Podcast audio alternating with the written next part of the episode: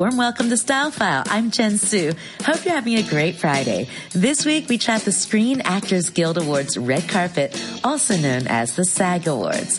Hot on the heel of the Golden Globes and the Critics' Choice was the SAG Awards. A-listers gathered at the Shrine Auditorium in LA for one of Hollywood's biggest nights. While sequins and not black dominated the red carpet, the Time's Up pin was the accessory of the night. It also featured pretty much all women presenters and was hosted for the first time by actress Kristen Bell in many outfits for the evening. And they talked about the change that needs to happen across the board beyond Hollywood. Halle Berry wore a sparkly custom Pamela Roland gown, and Mandy Moore wore a striking cobalt blue Ralph Lauren dress.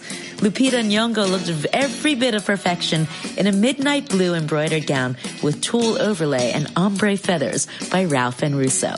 Aside from the sequins, various shades of pink were also popular on the SAG Awards red carpet. Margot Robbie from I, Tonya wore a Miu Miu feathered gown, and Madeline Brewer wore a pearl-adorned Reem Acra gown.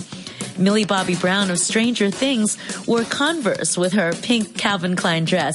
She looked very much like her 13-year-old self, compared to a much more mature look at the Golden Globes. She was a lot of fun on the red carpet. We're probably the most distinctive looks, Gaten with his hair and, everybody reckons it's a hot mess. We love to just sit in and watch movies together. We're really close and we have a great friendship, and I'm super grateful for that. The other magnificent color on the SAG Awards red carpet was green.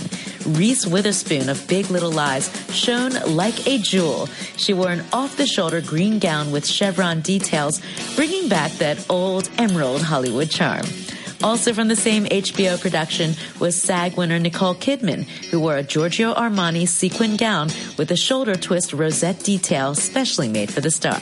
Another gorgeous goddess was Mary J. Blige, who was ready to take flight in designer Jean-Louis Sabaji's black and white gown with a diagonal feather motif along with David Webb black and white earrings to match. This is a great time because a whole nother chapter is open for me. A book is, I won't say closed, but I'm moved on, and something amazing is happening for me. People are taking me serious as an actor. I've been Mary J. Blige, the singer, for years, and people still love and respect me for that.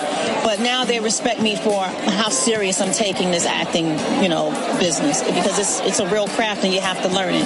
And so I'm just excited that another chapter is on. And that's the best of the best from the SAG Awards red carpet.